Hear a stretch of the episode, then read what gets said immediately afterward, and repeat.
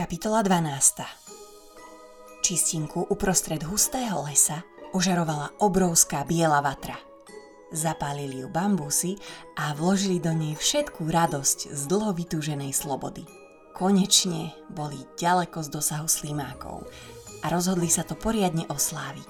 Zo pár bielých tvorov si nahlas vyspevovalo a ostatní okolo nich veselo tancovali – Momo schytil Babs, vyhodil si ju na plecia a spoločne poskakovali okolo ohňa.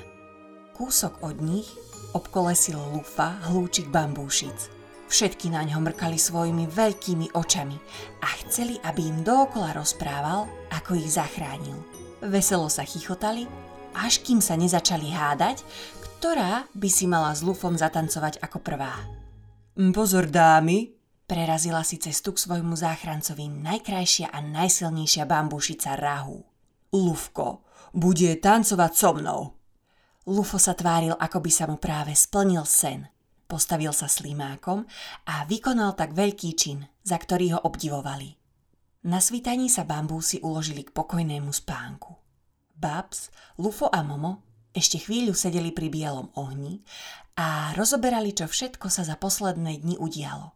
Tých pár spoločných zážitkov vytvorilo medzi nimi silné puto a oni si nevedeli predstaviť, že sa ich cesty teraz rozdelia. Čo budeš robiť s toľkými peniazmi, Lufo? Spýtala sa Babs. Vlastne ani neviem, odpovedal a sám bol tou odpovedou zaskočený.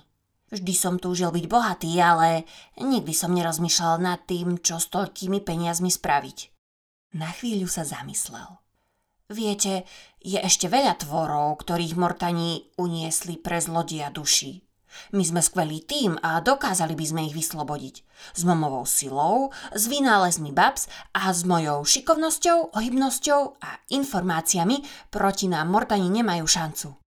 Počkaj, prečo my máme len jednu dobrú vlastnosť a ty až tri? Pousmiala sa Babs.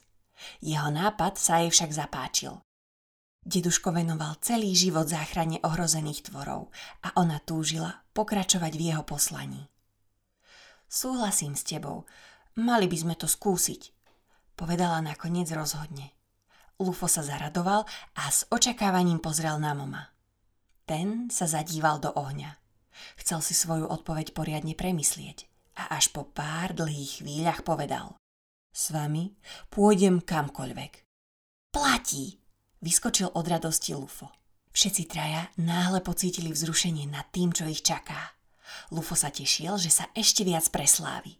Momo dúfal, že bude na svojich cestách svetkom veľkého bambúšského proroctva alebo aspoň nejakého malého zjavenia. A bab zverila, že práve našla priateľov, s ktorými zažije úžasné dobrodružstvá. V zápetí ju však prepadol neovládateľný strach. Čo ak sa nám niečo stane?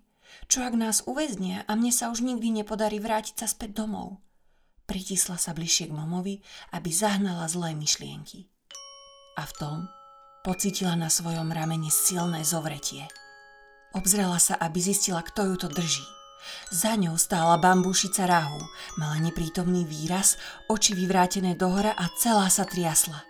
Prehovorila strojeným hlasom. Zlodej duší neprestáva hľadať to, čo nikdy nenájde. Čože? Zašepkala vystrašenie Babs. Až v tú noc sa jeho zlo zastaví, keď sa mu z iného sveta tvor postaví. K víťazstvu však je potreba prášok z popod jazera. Rahu odporne zachrčala a spustila ešte varovnejšie. Počujete? Musíte ho poraziť. Ináč zabije každého, v kom ostalo ešte kúsok dobra. Zničí náš svet. Nájdete ten prášok. Hľadajte pod jazerom. Bambušica sa vyčerpaním zrútila k zemi. Lufo s momom jej chceli pomôcť, no odrazu Rahu prudko zdvihla hlavu a jej tvár už vyzerala normálne. O, prepáčte, zazývala. Občas bývam námesačná. Dúfam, že som vás moc nevydesila.